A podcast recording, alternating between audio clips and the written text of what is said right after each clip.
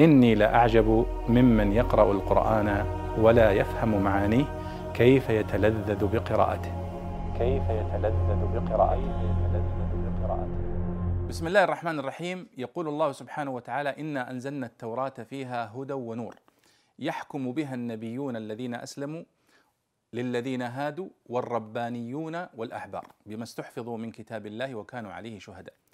السؤال عن معنى قوله تعالى والربانيون. ما معنى الربانيين في الآية؟ فالجواب أن رب رب في اللغة بمعنى أصلح وهي مأخوذة منها كلمة التربية لأن التربية هي الإصلاح المستمر والإصلاح حالا بعد حال. فالربانيون هي نسبة إلى الرب أو نسبة إلى الربان. قال المفسرون في أفضل ما فسرت به هذه الكلمة هو العالم الفقيه الذي يجمع إلى العلم وإلى الفقه حسن التدبير وحسن السياسة وحسن التربية والإصلاح لمن هو تحت يده. وهو الذي يربي تلاميذه بصغار العلم قبل كباره فيتدرج معهم في التعليم. وهذا هو صفة الأنبياء عليهم الصلاة والسلام وصفة العلماء الراسخين في العلم أنهم ربانيون.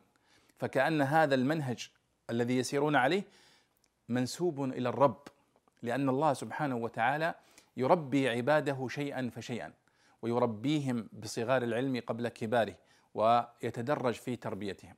فالرباني إذن هو العالم الفقيه الذي يجمع إلى العلم والفقه البصر والتدبير وحسن السياسة في تربية من هم تحت يديه.